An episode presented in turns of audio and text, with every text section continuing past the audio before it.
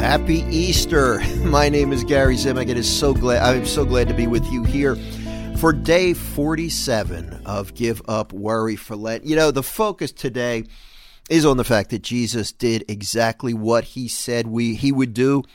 That's why I included this as the verse, as the final Bible verse in Give Up Worry for Lent, Matthew 28 6. He is not here, for he is risen, as he said.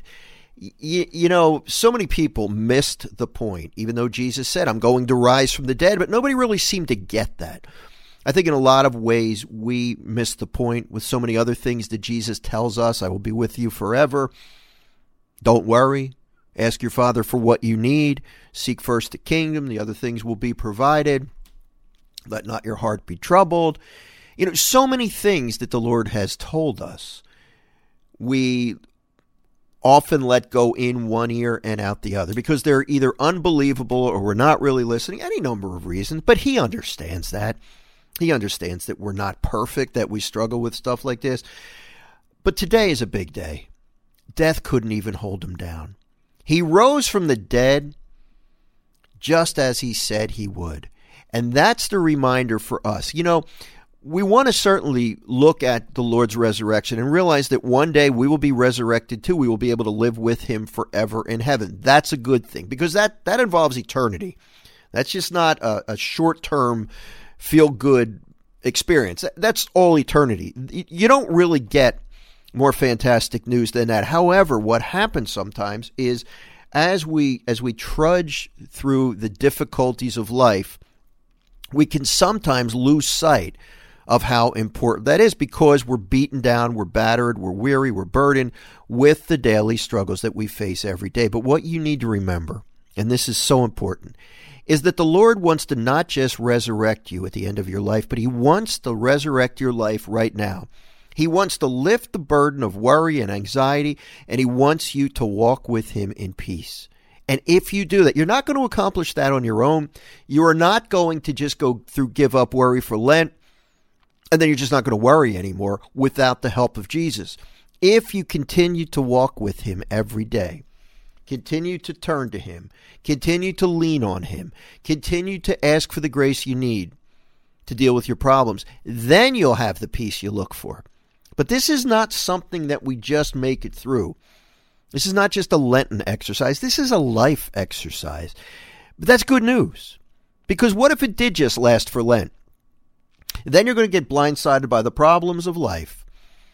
And then you are going to struggle again because what happens? People like me, probably like you, I'm going to make an assumption if you're listening to this. We tend to control, we want to control things. We want to control our lives. We want to handle our problems. We want to fix everything. And we sometimes don't forget to turn to Jesus for help. He, he doesn't want it that way. He wants us to turn to Him for help.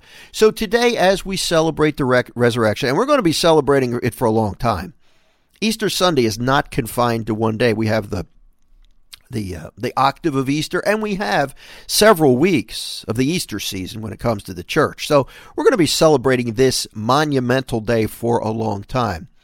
But I would like to invite you. I mentioned it earlier in the week. This podcast is going to continue five minutes a day.